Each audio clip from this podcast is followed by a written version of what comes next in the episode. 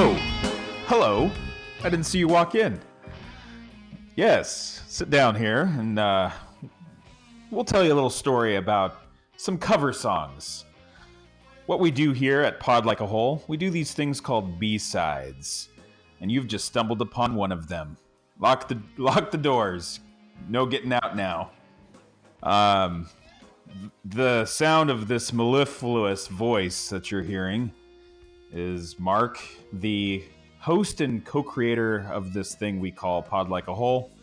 Season two, we fell into the Bowie trap, David Bowie to be exact.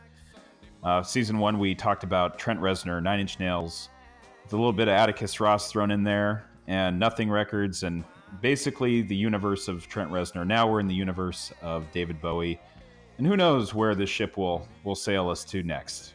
To go around the horn, sh- uh, playing shortstop tonight, number twenty three, I have Eric Anderson. hey, coach. Thank, coach, thanks for letting me sit in on this one. I appreciate it. I have to say that drop like came in super fast, like you knew what I was gonna say. Uh, uh, oh man!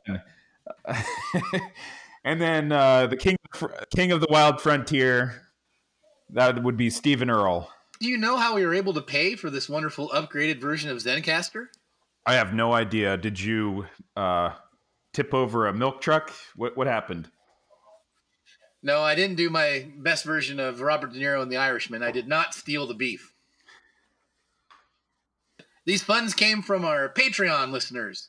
So there you go, Patreon listeners. You may have noticed the last two episodes do sound a bit better. And part of the reason is this uh, higher bandwidth version of Zencastr we're using now, which also has such things like this. That's not going to get old. Not at all. we're, that, this, Uh, we're the scrappy version of office hours over here. I know. Oh, yes, this will be great. This will be great. So, with viewers like you and listeners like you, we were able to make an upgrade. So, many thanks to uh, probably some of our relatives. Yeah. Uh, and For a while. for a while at least. Uh, one of them, one of them just cut me off. Uh oh. Not like that. No. She put in a good year's worth of uh, Patreoning almost. So Well, there you go. Hats off. Exactly. Christmas, Christmas comes around, and you're looking at what you can cut back on. You're like, oh my god, I'm still paying for my uh, my brother-in-law's podcast that I've never listened to before. Yeah, that's first to go. Since the episode that we're leading into from David Bowie is Pinups, which, if you're not familiar with Pinups, it was a all covers album uh, presented by the man himself. And so we decided, uh, as we talk about our favorite top five favorite covers. Now, I know that our lists are probably going to ebb and flow with the waves of time, but uh, I feel pretty confident in, in my list this evening. How about you guys?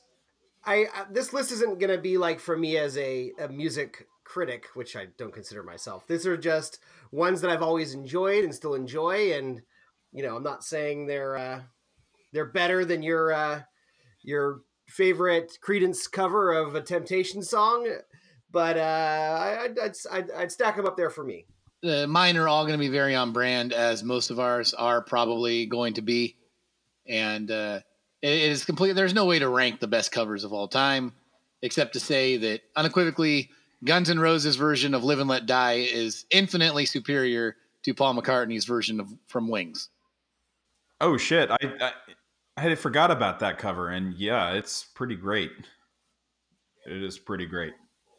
Uh, what makes a good cover song? I mean, because I mean, in a way, and we'll talk about this when we get to pinups, which is all cover songs. Um, they can either be great or they can fall flat on their face uh, because you have an artist who's not, who's suddenly not. We'll just say we're not expre- they're not expressing themselves um, in the way that they usually do with their own songwriting. So what what what makes a good cover song?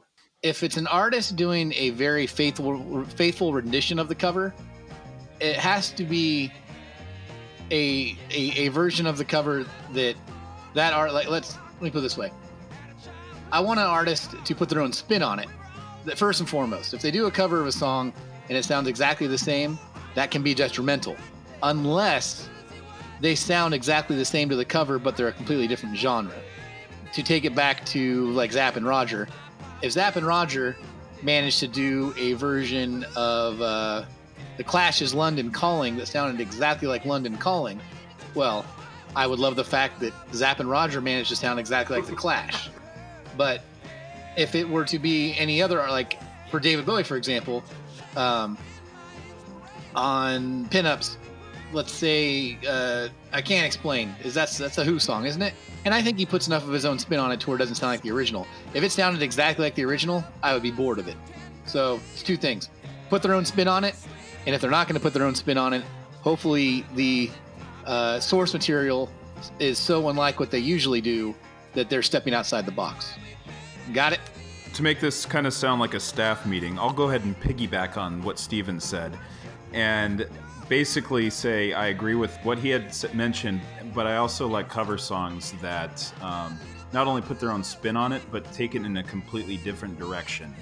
Um, and one thing that I also appreciate about some cover songs out there, uh, when they do a version of it, they almost take ownership of the original song.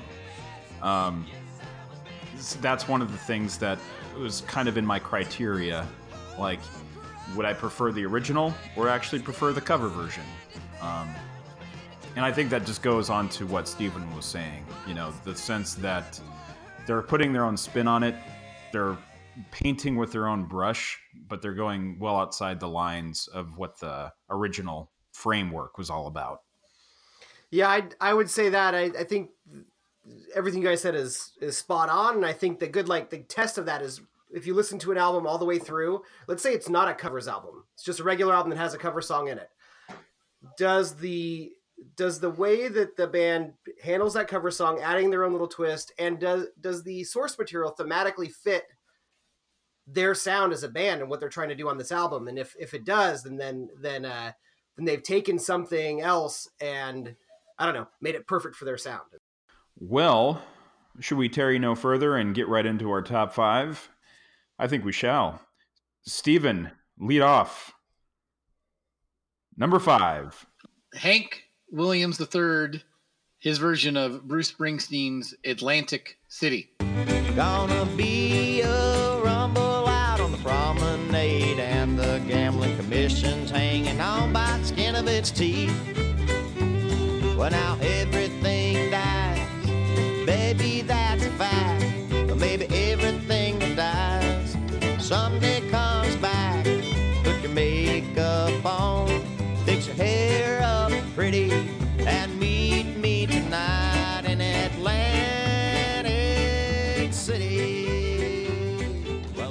Where can we find such a cover? It is on the album. Uh, it's a bonus track on some versions of the album. Uh, Drunk, Lovesick, and Drifting. Or no, I'm sorry. Broke, Lovesick, and Drifting. But typically, both those things happen at the same time when you're lovesick and drifting. Uh, yeah, it's a it's a bonus track on that album, and it takes Bruce's song that's off of Nebraska. And Nebraska, as you both know, is a stripped back album of Bruce Springsteen songs he recorded on a uh, four track, I want to say. Very sparse. And Hank's version is a honky tonk bluegrass reimagining of that song. The music is great, a lot of fiddles. His high pitched Hank Williams the vocals are perfect for the subject matter, which is about a down and out couple, and the husband is going to go down to Atlantic City and uh, make some money blowing up the Chicken Man soon. So, it's uh, I actually prefer it to the Bruce Springsteen version, which is saying a lot because uh, I love the boss. And I might have mentioned this on this podcast before.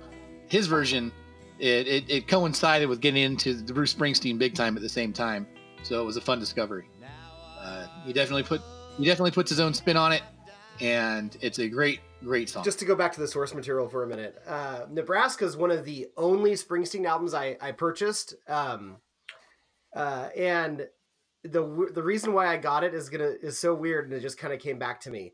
Um, the only game show I've ever really enjoyed. Do you guys remember the Comedy Central game show from going on almost twenty years now called Beat the Geeks? I do not. It was No, but based on the title, I'm sure you related to it. game show where there were three geeks. There was a movie geek, there was a music geek, and he looked like like toilet seat Elvis, and uh, I believe there was there was a TV geek, and then they would have random Joes on there that would try to beat him. Essentially, that's the that's the premise. But uh, the music geek said, you know, uh, the the answer for one of the questions was it was like that was Nebraska, and he's like, it's the most depressing album of all time, is what the music geek said. And I was like, okay, now you have my interest. And uh, anyways, that's why I bought it, and I and I did really enjoy enjoy it. That's a great song. I'll have to check out the Hank. Among among the uh, the indie rock nerds of the world, typically Nebraska, if they're going to only own one Bruce Springsteen album, it's not a slight to you, Eric. It's almost cliched. That's the one you're going to find in their their collection. But there's a reason for that. It's a it's a, a stripped down, little dark piece of songwriting, and I think the the cover version that Hank Three does it uh it paints a whole. It takes the same exact story, but just it, it makes it go from uh from black and white to color, if you will. That's uh, I love it. All right, Eric. Number five. So obviously, as I talked about, like I've just been in this industrial rut for a long time now. It's kind of my genre. I've I've just really been enjoying exploring stuff I used to like and stuff I never heard about uh, for like the last five years. And but it, anybody that was into it in the 90s remembers these compilations these horrible compilations of like industrial bands do the 80s or or whatever by cleopatra records and it, it was always like for the most part the worst industrial bands you can you can you can picture you're Razed in Black and stuff like that um Spahn Ranch. yeah, Spahn, Spahn Ranch. Uh, uh, you- if you you might get lucky and get like a pig like horned out cover version of something on that, but anyways, it was a whole thing. So I there's not a lot to there, there's not a lot of good stuff out there because it, it's it's it's so cheesy. Like take a hit song and then add like your most pleathered out industrial group and, and cover it, and you've got a hit. Um, that being said, uh, a band that actually does have some street cred, uh, Bigod 20, their big song was The Bog, and it's a great song. I implore anybody to check it out. But they did a cover of Madonna's Like a Prayer that it, it just works really, really well. So that's going to be my number five.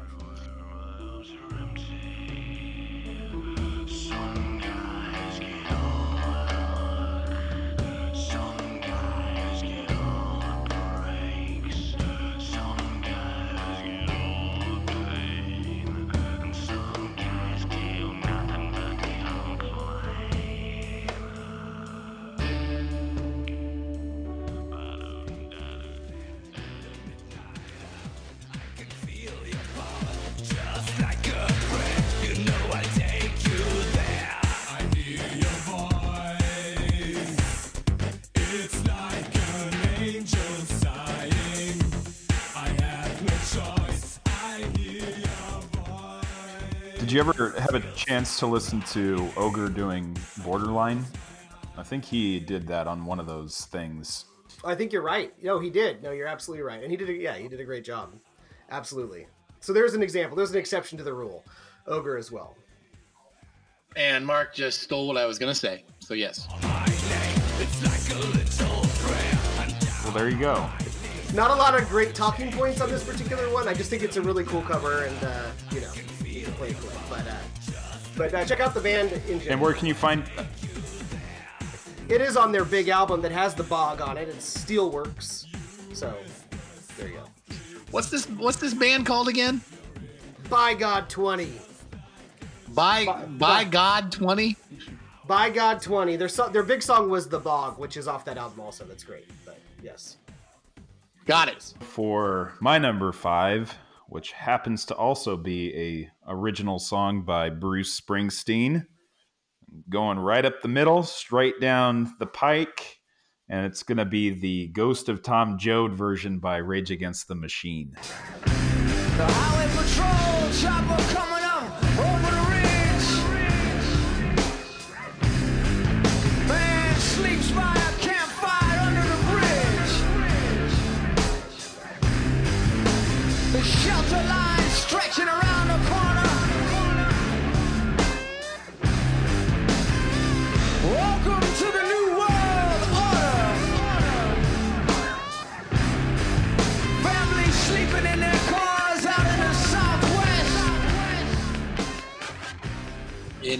excellent choice, my dear friend.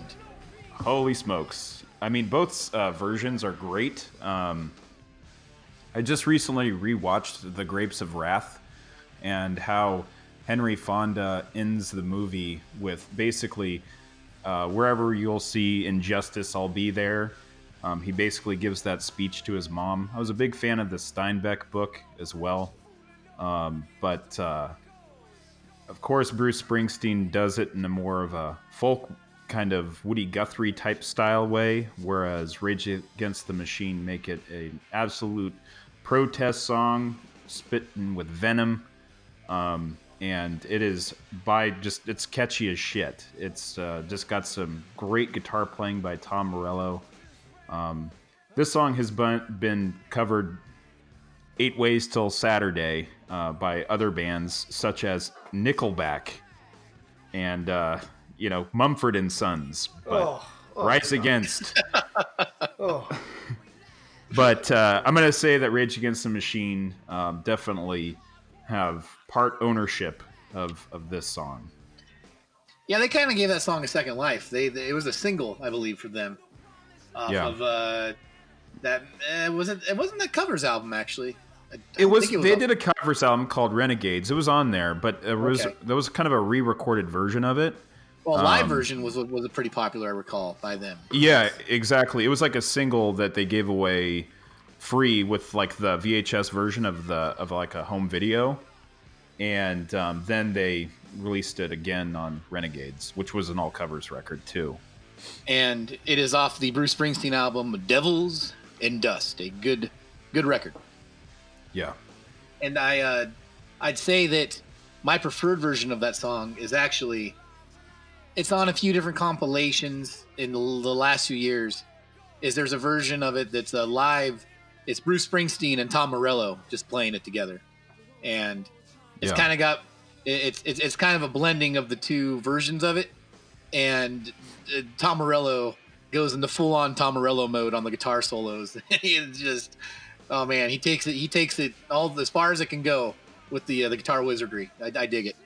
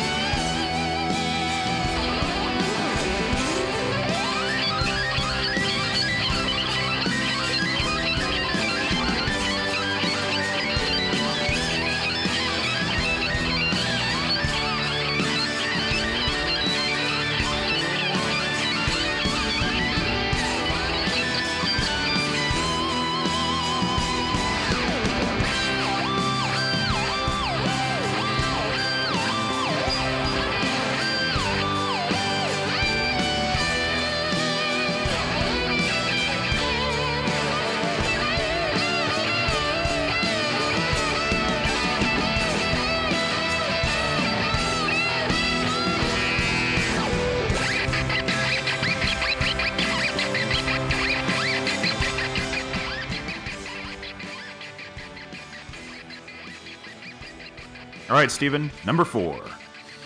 My number four is from an album with many covers on it that introduced us to a few artists, I'm sure. And to be honest, because of this podcast, I would have picked Man Who Sold the World off of Nirvana's Unplugged, which is a fantastic version of that song. And if either of you have it on your list, I won't fault you. But one cover on there that really opened my eyes as a kid and has always stuck with me was Nirvana's version of "Where Did You Sleep Last Night?" which Steven? out. We're gonna have to talk about that a little bit later. yeah, we are going to have to talk about that a little bit later. Oh wow! Serious? The trifecta? We actually got something unanimous on all three lists. We did, and and and Steve did not uh, give the correct name of the song either. But yes, yes. There's a little bit of controversy on that, but we'll talk about that when we get there. All right. Well, now I wish I would have picked the Man Who Sold the World, but I figure we'll talk plenty about that cover when the Diamond Dice rolls to Man Who Sold the World next time we roll it. Yeah.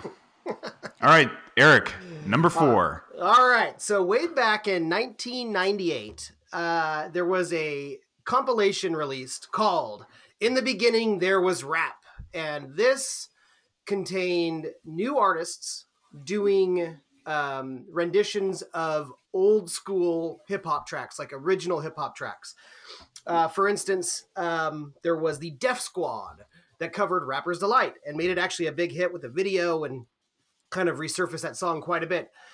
But that's not the song I'm talking about.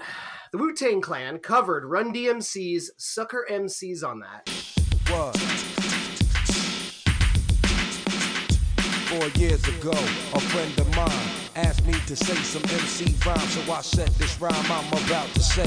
The rhyme was met, and it went this way. Yo, we took a test to become an MC. All the withers in the crowd got amazed at me. to uh, to uh, to make it a thing of beauty. Uh, first of all, you know, Run DMC is great, but the production, I mean, it was good for the time, but it's very simple 808 beatbox, uh, pounding away. So RZA kind of recreated that, but he did it with his tech, so it's a little noisier and a little grimier. And um, and then, all you know, the nine uh, Wu Tang artists, I mean, I'm assuming it's most of them that were on that track. They start every verse the way it starts in the Run DMC song, and then they tweak it into some, their own little thing to make it fit their thing. And then the whole thing kind of, in the end, just evolves, and then the beat completely changes, and then it just becomes a Wu Tang song until the end. And it's uh, it's pretty bonkers, but it's a great little great little track off a very interesting Curiosity, probably forgotten Curiosity from uh, '98, but it was actually one of the first rap albums I ever bought. Cool. Nice. I mean, I- it's a, you know me. I, I'm a total blind spot when it comes to some hip hop, and uh, I have certainly exposed myself more and more when I uh, have conversations with, especially you, Eric. Um, but uh, sounds great. Another one added to the list of things that I need to listen to. Well, I don't, I don't, I don't know how well that album holds up. Uh, you probably just listen to the originals for better, but this particular track is special. My number four by uh, LCD Sound System. Um, they do an incredible rendition of Harry Nilsson's "Jump into the Fire."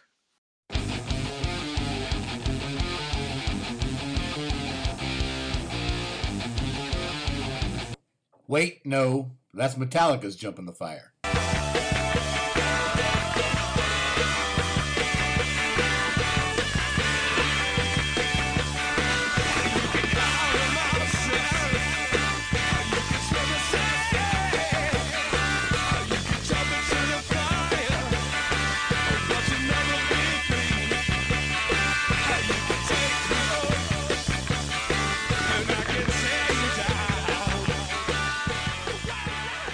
Um, and if you've never hear, heard Harry Nilsson's song uh, and you've seen the movie Goodfellas, you've heard this song.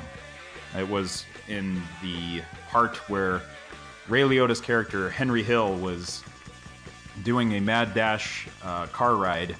Um, and uh, he's going from here to there, and he's got helicopters following him. Uh, it's that song. Um, that original song even had a friend of the show, Herbie Flowers, playing bass. That's a very distinctive bass line.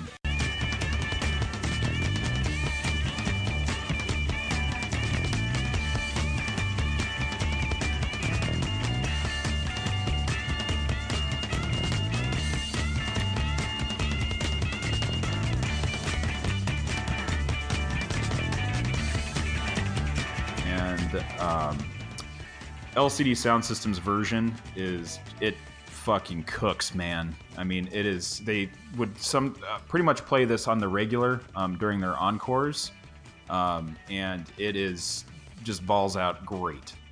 Uh, it is. It hews very close to the original sound. Um, but I gotta tell you, that song, the original and the cover, um, I am a big fan of James Murphy. He actually sings a lot like Harry Nilsson. Um, but uh, great version, great cover. I love it. It, it gets me going. correct me if I'm wrong, but when you guys came over last week and we were uh, hanging around the campfire, wasn't Harry Nilsson one of those older fellows that David Bowie spoke of? He was. He goes that far back. He's not as young as he looks. Way to way, way to way, way to keep it coming full circle. I like that. I'll have to check that song out. Yeah. Oh man, it's great. Um, they do. There's a live version on their uh, last quote unquote last show uh, at the Madison Square Garden, but there's one available off the Daft Punk single Um, that's a Radio One session, which kind of is like a in studio, but done basically with no no double takes. It's just all done live with no studio or uh, crowd noise. So check that one out. My number three. Now, Mark might tell me I gotta wait again, so let's see. Off of the Songs to Make Love to Digipack is Faith No More's version of the Commodores, Easy. No, go for it. But that was definitely on my list that I had to whittle down. But yes, continue. No, it sounds funny, but I just can't stand the pain.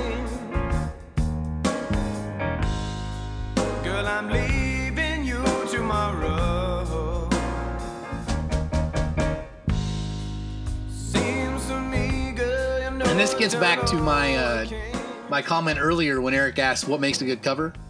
It's a pretty note for note cover of the original, I'd say. Wouldn't you agree, Mark? Absolutely. why I'm easy.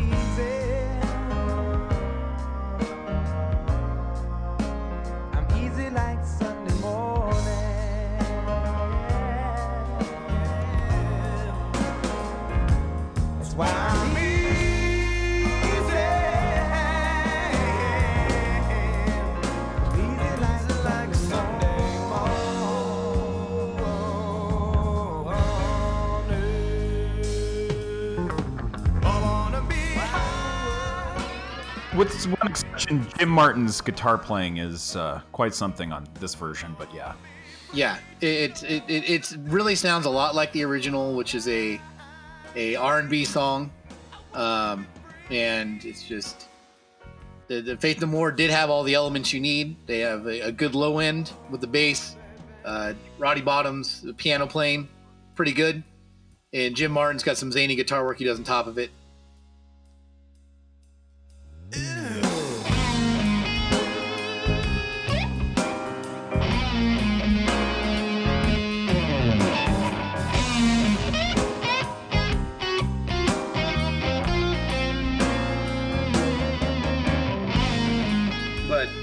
But Mike Patton, you know, he can bring it all home because this is really where I think Mike Patton started to show people his range, in my opinion. On the real his thing, crooning.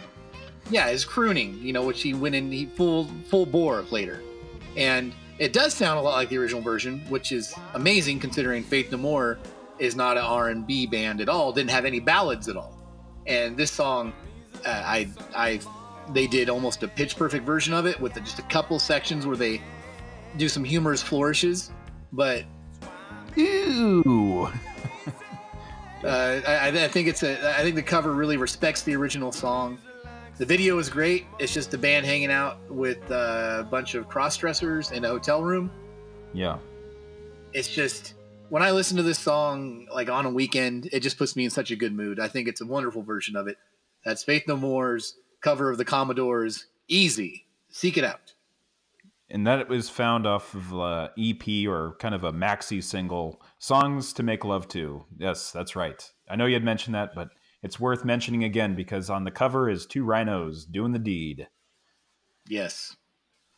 Yeah, I, I that, yeah, I, I do good, good, good call on that one. I always enjoyed uh, hearing that come on when I was uh, working with you guys at the store. I feel like it was on regular rotation, and I was okay with that. It's a great cover. Uh, my number three is well, I wanted to talk about it, but we already did. So I would just say, had we not done season one, I would have thrown Dead Souls by Nine Nails right here. But we did do season one, so I'm going to skip over that, and I'm going to say uh, Police and Thieves by The Clash.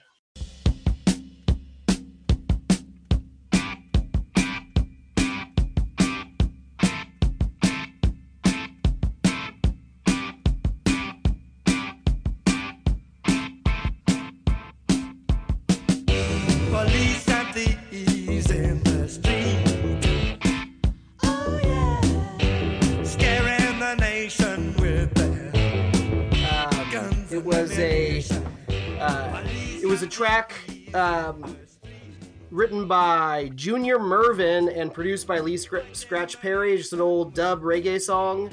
Um, that they uh, that they obviously did um, uh, during uh, their like reggae phase, and uh, it's just a groovy thing, and it just shows you how eclectic they were. So uh, I'm a big fan of that uh, particular cover. I will bring up Joe Strummer again in a moment. Nice, yeah. Uh, Which album was that? Which album was that off of, Eric? That's off their original uh, original self-titled one. They uh, that's off their most punk album, and it kind of shows up in there as a uh, as a kind of I it would have been at the time back in what '69. It would have raised some eyebrows for sure. And I missed who did the original. Uh, Junior Murvin and Lee Scratch Perry. Little reggae. All right. That's right. I'm not a reggae fan, but uh, every now and then it's used to good. To it's used for good, um, and even some of that original stuff. Every now and then, some guy came out with something that was just, just kind of raw and kind of had some of that proto, uh, like rebel music uh, to it, which I appreciate. So. All right. My number three is probably a version of this song that uh, Bob Dylan purists would probably revile and hate, but I really enjoy it. And that is Ministry's version of Lay Lady Lay. I think I, I you know, no surprise here. I I might like it more than the original. It's I'm a- telling so you. fucking good. It's great. It is a hoot.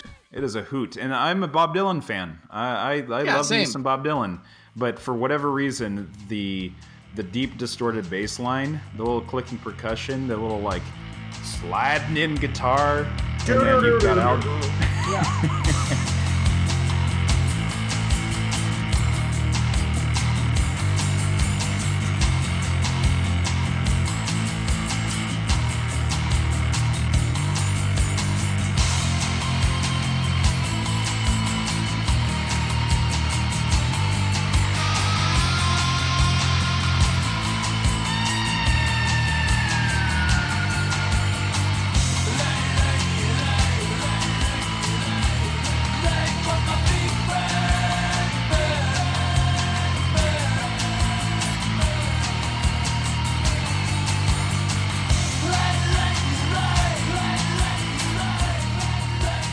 got Al Jourgensen just like, you know, screaming it through a megaphone, but I, I really like it a lot. And in fact, um, this was my introduction to Jen, uh, showing Jen Ministry, and uh, she was like, wow, that's a really cool version, to the point where, you know, she would uh, uh, listen to it on her own.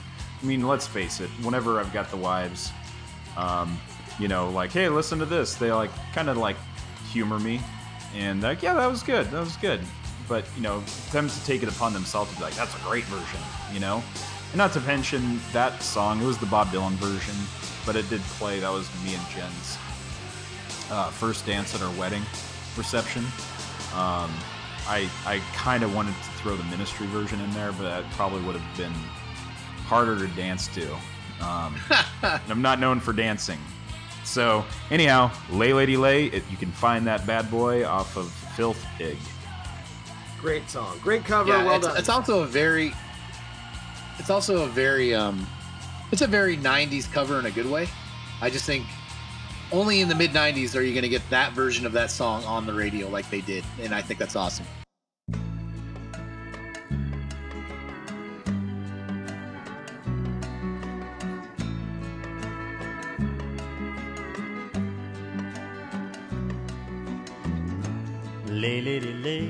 Yeah. Oh, it's reminding me I should have picked Revolting Cocks. Do you think I'm sexy? But that's fine. Whatever. ship that ship has sailed. It was in the mix. It was in the mix for me too. My number two. Uh, when you think of cover songs, this guy comes to mind. He owned a lot of them. Maybe he's on your top two. In what I chose from his catalog, I could have picked many songs. I could have picked his version of Hurt, but that would have been a little bit too obvious. I could have picked his version of One. I could have picked his version of Rusty Cage. I could have picked his version of Redemption Song with Joe Strummer. But when I go through all the, the Johnny Cash American recordings, the one song that really gets me, and I almost like more than the original, sometimes I do, sometimes I don't, is his version of Nick Cave's The Mercy Seat. Oh, is yeah. And God is never far away. Into the mercy seat I climb. My head is shaved, my head is wired. And like a moth that tries to enter the bright eye, I go shuffling out of life just to hide in death a while. And anyway, I never lied. And the mercy seat is waiting. And I think my head is burning. And in a way, Good to call. be done with all that's good. That's good. the truth. And I I believe it's off of American 3. I should have looked. It's off American 2 or American 3, I believe. And it's uh yeah, it's it's Nick Cave's The Mercy Seat, which is off of the album Tender Prey. Pray, I you got it. Track one. Yeah. And it's a pretty uh it's a pretty it's a faithful version but stripped way back. I mean the original version is the bad seed. There's a lot of Blixa Bargeld noise going on. Nick Cave's vocals sometimes are like haunting in the distance and then he's screaming in your face. The end of the song just builds and builds and builds. Johnny Cash's version, it's him and the guitar, I believe. Might just be those two things. If there's any other instrumentation, it's pretty subdued. But his vocals, they do the rising action. And they really do the building at the end. And it's just haunting and it's perfect. And uh, I have a tattoo that says The Mercy Seat is Waiting. I am a big fan of that song, both those versions. Johnny Cash's American catalog. Everybody listening to this probably has dabbled in it. You uh, you can't you can't go wrong with a lot of the his versions of other artists' music and his originals in that uh that that series of records that him and Rick Rubin did. So Johnny Cash's cover of Nick Cave and the Bad Seats, Bad Seeds, the Mercy Seat.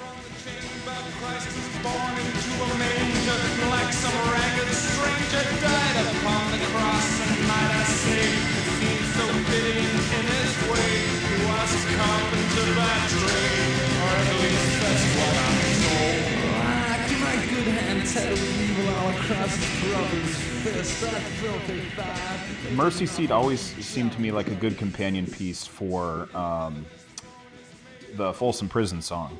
You know, stuck in Folsom Prison. Yeah. It just you've got. It, it was almost too perfect for Johnny Cash to cover it. Um, and perhaps that's why Rick Rubin presented it and like, this is another good prisoner story. Let's do that one. It's a perfect example of like the lyrics are telling you the story, so you know what's happening, but it just sounds like somebody slowly making their way down the hall to the executioner's chamber, so to speak, and just chains rattling as they walk. It's it's it's it's glorious. Yes, it's almost the chains rattling part of it's almost a you know Dickinsonian, if you will. Right. Alrighty, well, it's a funny uh funny bridge to my number what are we on two? My number two. Number two. Uh it's a Nick Cave song. Um, Nick Cave did a lot of good covers. Steve, you may usurp this from me. I don't know. Um, my, I'm not as uh, well storied in Nick Cave as you are, but there's two covers that come to mind. And ultimately, I had to go with the one that chokes me up when I watch the video. So my uh, my my my B side slot would would have been their cover of Velvet Underground's Venus and Furs because it's so epic. But ultimately, the uh, cover of uh, What a Wonderful World that he does with Shane MacGowan gets this old sucker choked up when he watches that video. It's just a very sweet video, and uh, it's they do a beautiful job of the song. And even though Shane's clearly struggling in that video, you could tell that two guys love each other. And it's song it's a song about about love and finding love, you know, uh, where you can. It's great.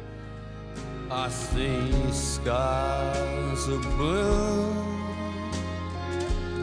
clouds of white,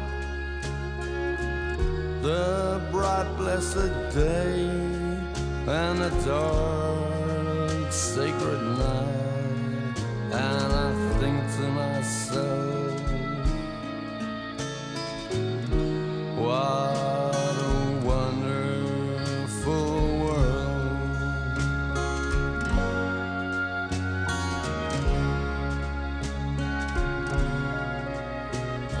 colors of the rainbow so pretty in the sky are also on the face. Yeah, and like most, a lot of things they did in that era is that there, especially Nick, there is a hint of um, kind of like his version of In the Ghetto. There's a hint of uh, irony to it and cynicism, but at the same time, at the bottom of it all, I think it's sincere. There's just a hint, but I, I think uh, it comes from a sincere place. That's that's a great cover, and I'd be re- remiss if I didn't mention that we just passed through another Christmas season, and of course I listened to uh, Fairy Tale of New York by the Pogues a billion times, and Shane MacGowan still isn't dead somehow, so good for him. Yeah, it's a it's an achievement. Against all odds. Um, all right. Yeah, that was a good pick. Uh, it's not one that I, I. It kind of, for me, falls through the cracks, but whenever I do find uh, it on my playlist, whenever it hits on shuffle, it always brings a smile to my face. Oh shit! Sorry, sorry. I said my B my B choice was Venus and Furs. They didn't do that song. They did All Tomorrow's Parties, and that's that's a hell of a pick. That's what I. Anyways. Uh, Sorry. yeah. I can see how you made that that mistake. Because that's both off of the Banana album, isn't it? I know that's not the official title. Yeah, they're both they're both essentially like Nico Nico tracks. So yeah, Yeah. big big John Cale strings going on. They would perfectly fit at Nick Cave. All tomorrow. Now that actually worth mentioning though. All tomorrow's parties is off kicking against the pricks, right? Yes. It's all covers. It's all covers, and it's a great record. It's uh, anyone that wants to hear Nick Cave doing a bunch of covers, seek it out. That one has uh, either his second or third uh, Bad Seeds record, and it definitely His third. It's his third, yeah. So it hews a little bit closer to that early sound. Um, so it's a little bit more uh, unpolished. So it hews closer to the birthday party than probably latter day. You know, the old crooner, the old, the old uh, Velvet Fog.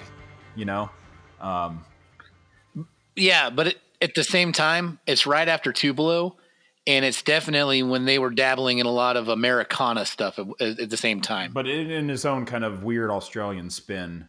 It's not necessarily like yeah, like a Oh, John yeah. Fogerty record. It is definitely like like twisted Americana. But great choice. My number two. Uh, I know Eric uh, mentioned this song already, and he, he passed right over it.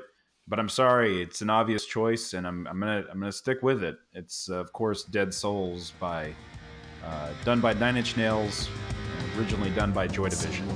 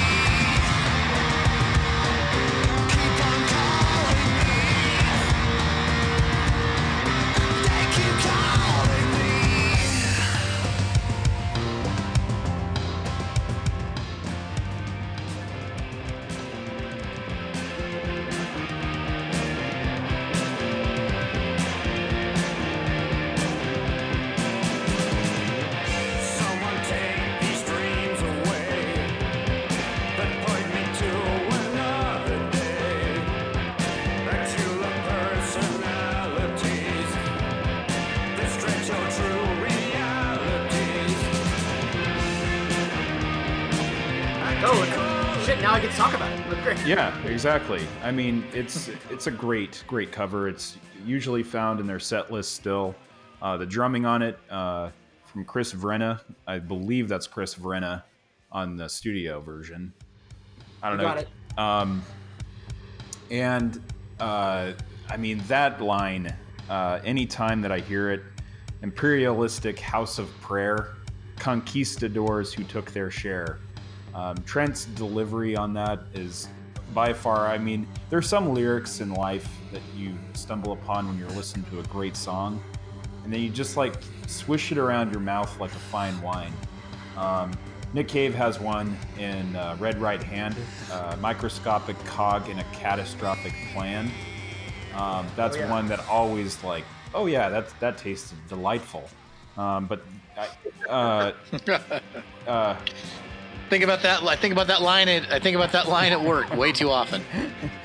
Um, but uh, Ian Curtis, I know that wrote the original lyric, um, but this is definitely one of those. You can find it on the Crow soundtrack um, and the Downward Spiral Definitive Deluxe Edition two disc set. Um, but man, when something's good, it is just one. It, when you proposition the Lord with prayer about doing a five best cover songs, it would be a disservice and a sin for me to not talk about it again. So there it is, folks. Dead Souls. Yeah, it truly benefits from bigger production, um, and you know, it just it's one of those that Trent can make his own when he sings it, and uh, and he did a great job. Uh, yeah, the big drums and that bass line, not always with the um, back in that era. The, they were he was using like the synth bass modulation like crazy, but that like was some live bass, and it and it just really suited itself well. And I think we just saw them play it a little over a year ago live, and it was a great moment. I really enjoyed that. All right, Steve. Your number one. All right, my number one is off. Is another country song, country related song. Um, I I think the country genre it lends itself to quite a bit of covers. A lot of artists' biggest hits were written by somebody else. For example, many of Dolly Parton's biggest hits. Uh, Dolly Parton wrote a lot of songs for others, like Whitney Houston, if you will, but also, um, God damn it, I'm mixing her up with Patsy Cline. Apologies, my point still stands. Patsy Cline's version of Crazy, which is written by Willie Nelson, for example. Uh, the the genre is just full of people writing songs for each other. Somebody takes another song, makes it more popular. Uh, you know, Willie's doing Kris Kristofferson songs 20 years later. Uh, Johnny Cash doing Waylon songs years later. They're appearing on each other's records. That's what happens here on this one. And this track is one that has many ties to parts of my life to where it almost makes me emotional. And that is uh, Merle Haggard's and Willie Nelson's Pancho and Lefty. Pancho was a bandit boy. Horse was fast as polished steel.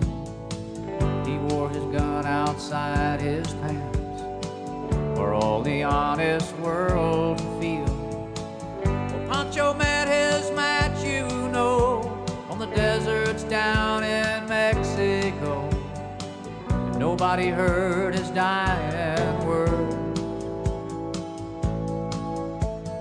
Oh, ah, but that's the way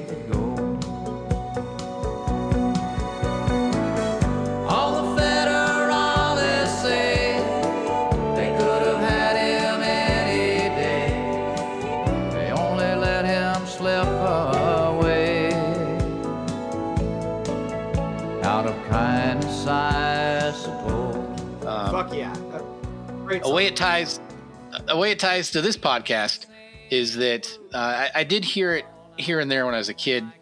Uh, my family on my dad's my dad was the rock side with him, and then on my mom's side was a lot of the, the singer songwriter country and folk stuff as far as what they made me listen to. And then my grandparents uh, on my mom's side, my grandfather kind of liked some country. They didn't listen to a lot of music. But then on my dad's side, my grandfather specifically was either into Merle Haggard, and he also looked like Merle Haggard, and still kind of does. And he also was a big uh, Van Morrison guy, oddly enough. And then a bunch of like big band stuff and old, old, old Hank Williams country. But uh, yeah, when Eric and I lived together, or maybe even before we lived together, he mentioned over at the uh, what bar was that, Eric, where it was on the jukebox? Oh, was that it? It was in Was that- Rancho. Was that at Flame Club?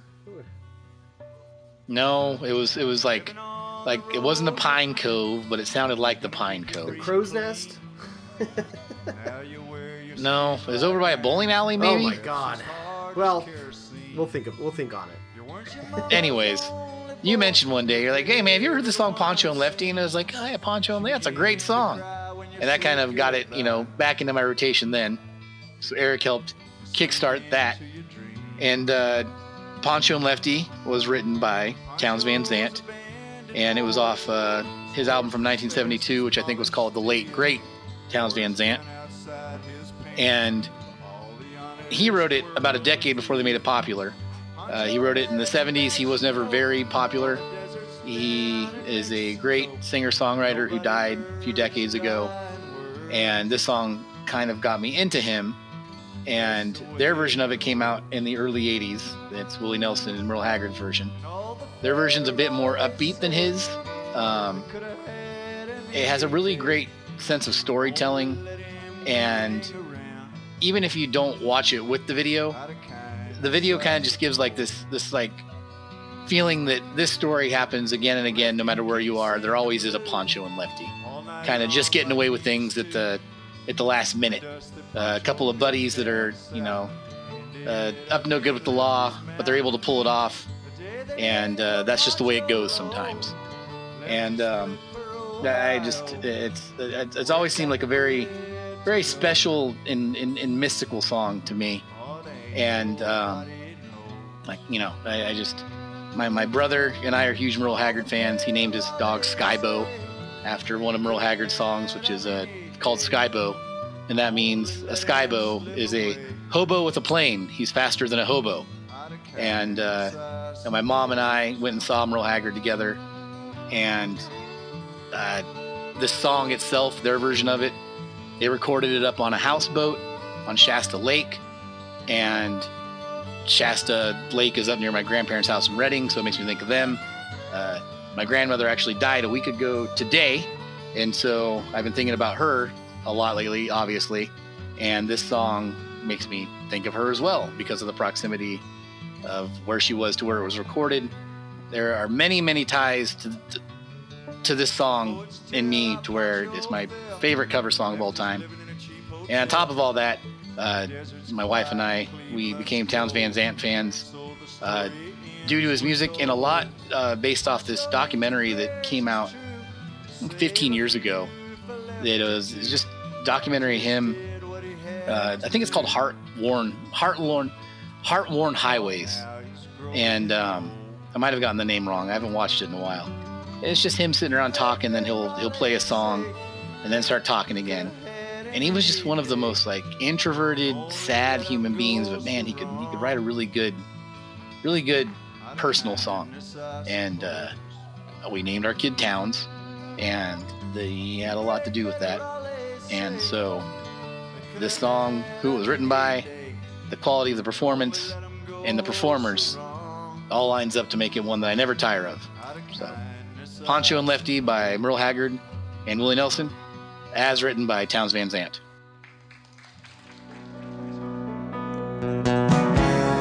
The poets tell how Pancho fell and left his living cheap hotel. The desert's quiet, Cleveland's cold, and so the story ends, we're told. Pancho needs your prayers, it's true, to save a few for Lefty too. He only did what he had to do. And now he's growing old. That's my an example of a 80s country song because, I mean, uh, some purists could point fingers as the 80s of being a maybe a, a downfall in, in certain certain parts of country, but you can you can kind of tell it. It's got a little sheen to it. It's got a little like keyboard work on it, uh, but it's a lot of fun. And I think the bar was the Cedar Room, which was over there by by the You're right. bowling alley. It was where I used to go after work all the time, and I think we were going to the bowling alley. I knew it was there, so we got some strong drinks. The memory's coming back to me like a flood. Look at that, fantastic. Yeah, no, it it, it, it was it's it's the tail end. It's, it's it's late. It's the early '80s, and so the outlaw movement's still tailing off there. But Merle and Willie never actually got like terrible Nashville uh, glitter and rhinestone style. Yeah, no, So even even when Merle was doing songs like a Rainbow Stew, he was still pretty respectable. I love Merle Haggard. I subscribe to his entire catalog. I he wrote many many great songs. His voice is amazing. That the, the on this version of the song, by the time he comes in, he comes in for the third verse, and his delivery is just note perfect after you get two verses with Willie, whose voice is also wonderful as well. And I was really happy I saw Merle Haggard before he died. I need to make sure I see Willie before he dies. I've been saying that for almost a decade now, so that's that's a problem. So. It's a ticking clock. All right, Mark, uh, number one. Somehow you and I picked the same. We did. That's wild. That's wild. We did. Go ahead, Eric. That's right. Which was my number my number four. That's right. So on on uh, Unplugged, Nirvana did pick some really cool covers. Some like uh, post punk and uh, indie alternative of the era. Um, as David Bowie, and then he played Lead Bellies. Uh, well, what I thought was called In the Pines, but apparently it's called Where Where Did You Sleep Last Night? But it's got two titles. Hey, listen, they they, they weren't documenting their song titles back in the uh, 19 you know 10s or 20s or whenever Lead Belly was recording. It's hard, it's it's hard to know for sure. Yeah, um, because Bill Monroe, he titled it "In the Pines," and he recorded that in 1941, and then Lead Belly recorded it in 1944 and 1948. I'm not 1910s. I don't know my I don't, my history is all whack. Oh my god. Okay, yeah, yeah, 40s. There you go. But I know what you're talking about because uh, when Kurt Loder was interviewing uh, Kurt Cobain, Kurt Loder uh, in, was saying that the album, the, the song title was "In the Pines," um, and uh, Cobain said, but the Lead Belly version is called "Where Did You Sleep Last Night." Um, so you're kind of both right in the sense of that's not even the song title, but yeah. I uh, it's it's it's a great song. It's it's slow, and you Kurt does uh, what he does with his singing in this. His body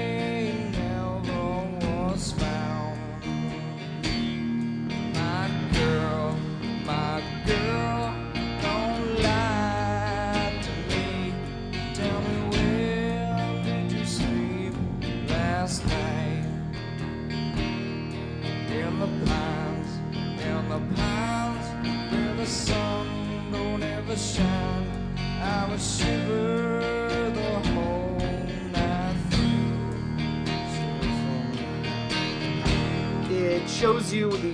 capabilities of of what he could do. Um, and he was always a good singer, but um, he's tapping into some, you know, obviously some blues and soul in this. Um, it gets ragged. It gets, um, you know, it gets angry. It gets. I mean, the song's about jealousy. Uh, it's it still seems personal, even though he's playing a song at that point was, you know, uh, you know, 50, 60 years old. Um, and clearly he was a massive fan. Do you guys remember that? Uh, what was that? The oh goddamn! What was the box set? The In the Light, the Nirvana box set that came out like Uh, 10, 15 years ago. yes, Um, uh, with the lights out. I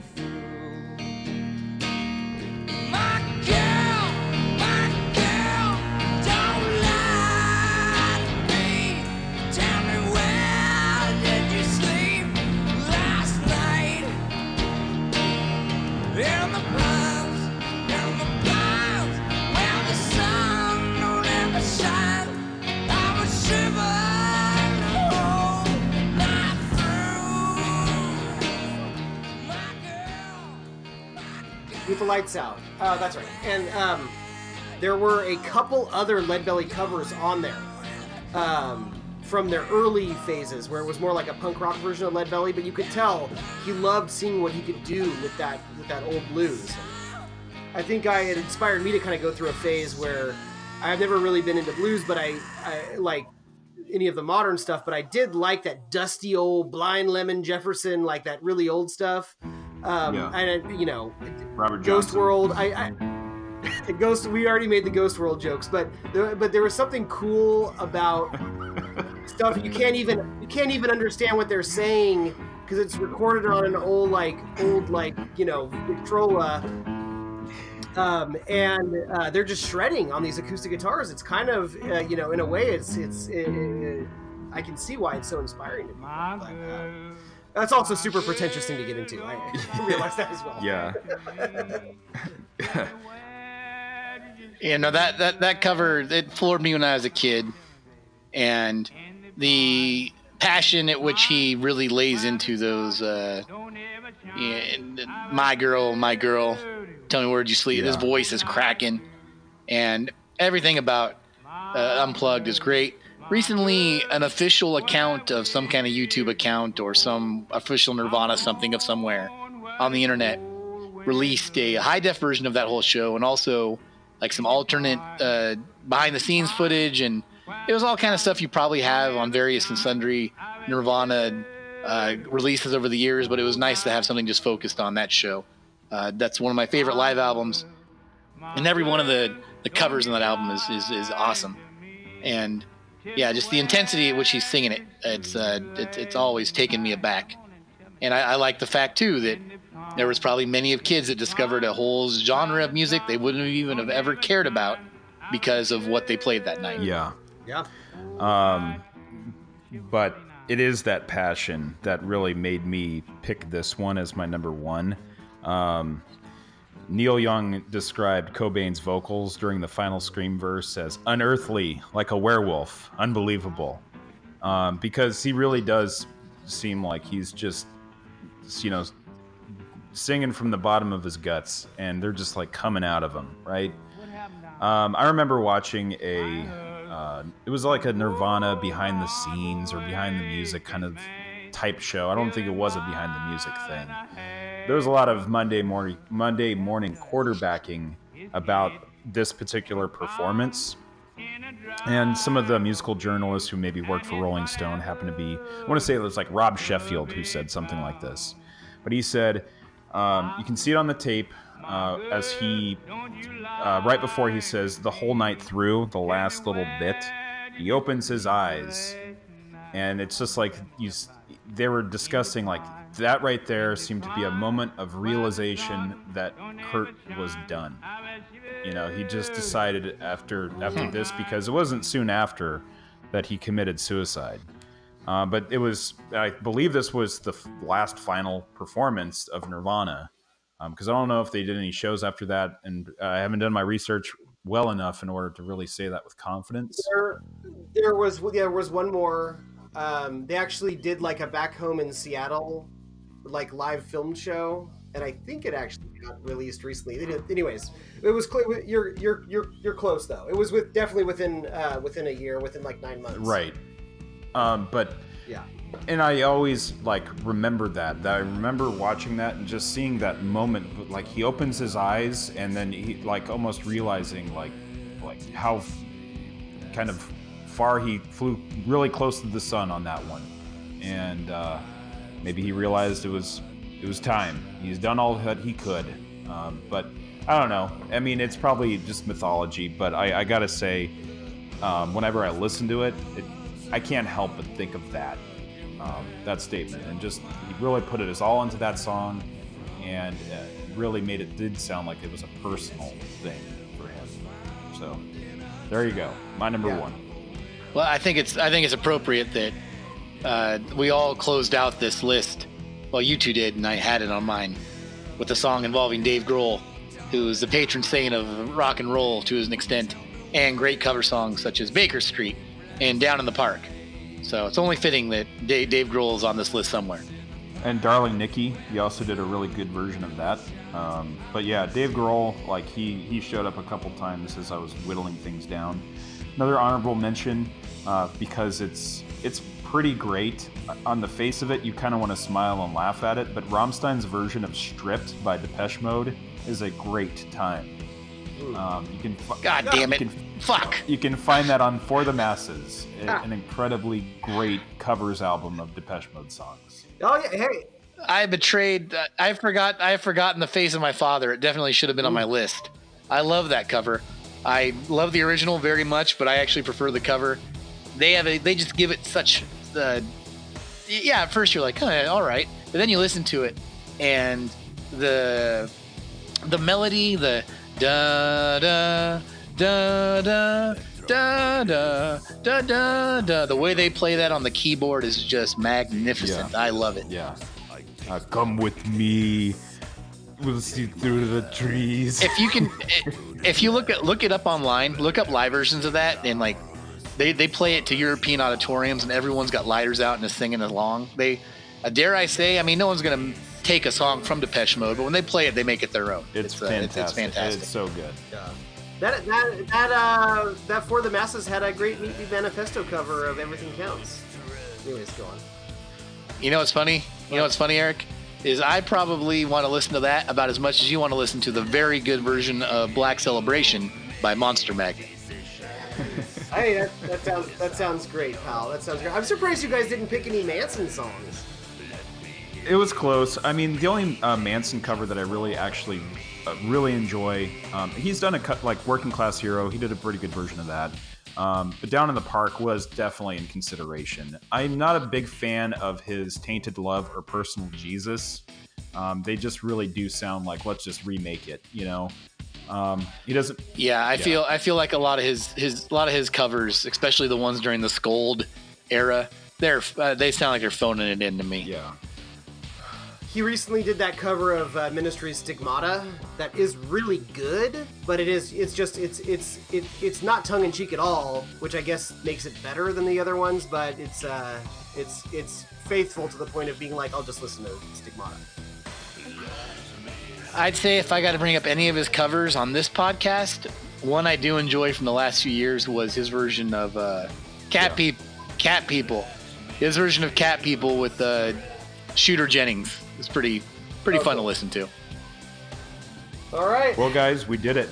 We did it. we uh, we mentioned some honorable mentions. We uh, named our 15 uh, cover songs that we really think that belong in the time capsule.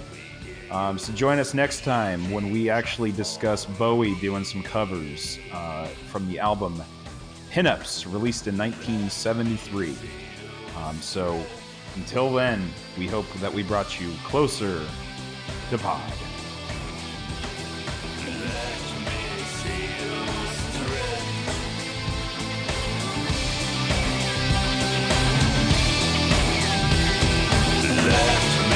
see.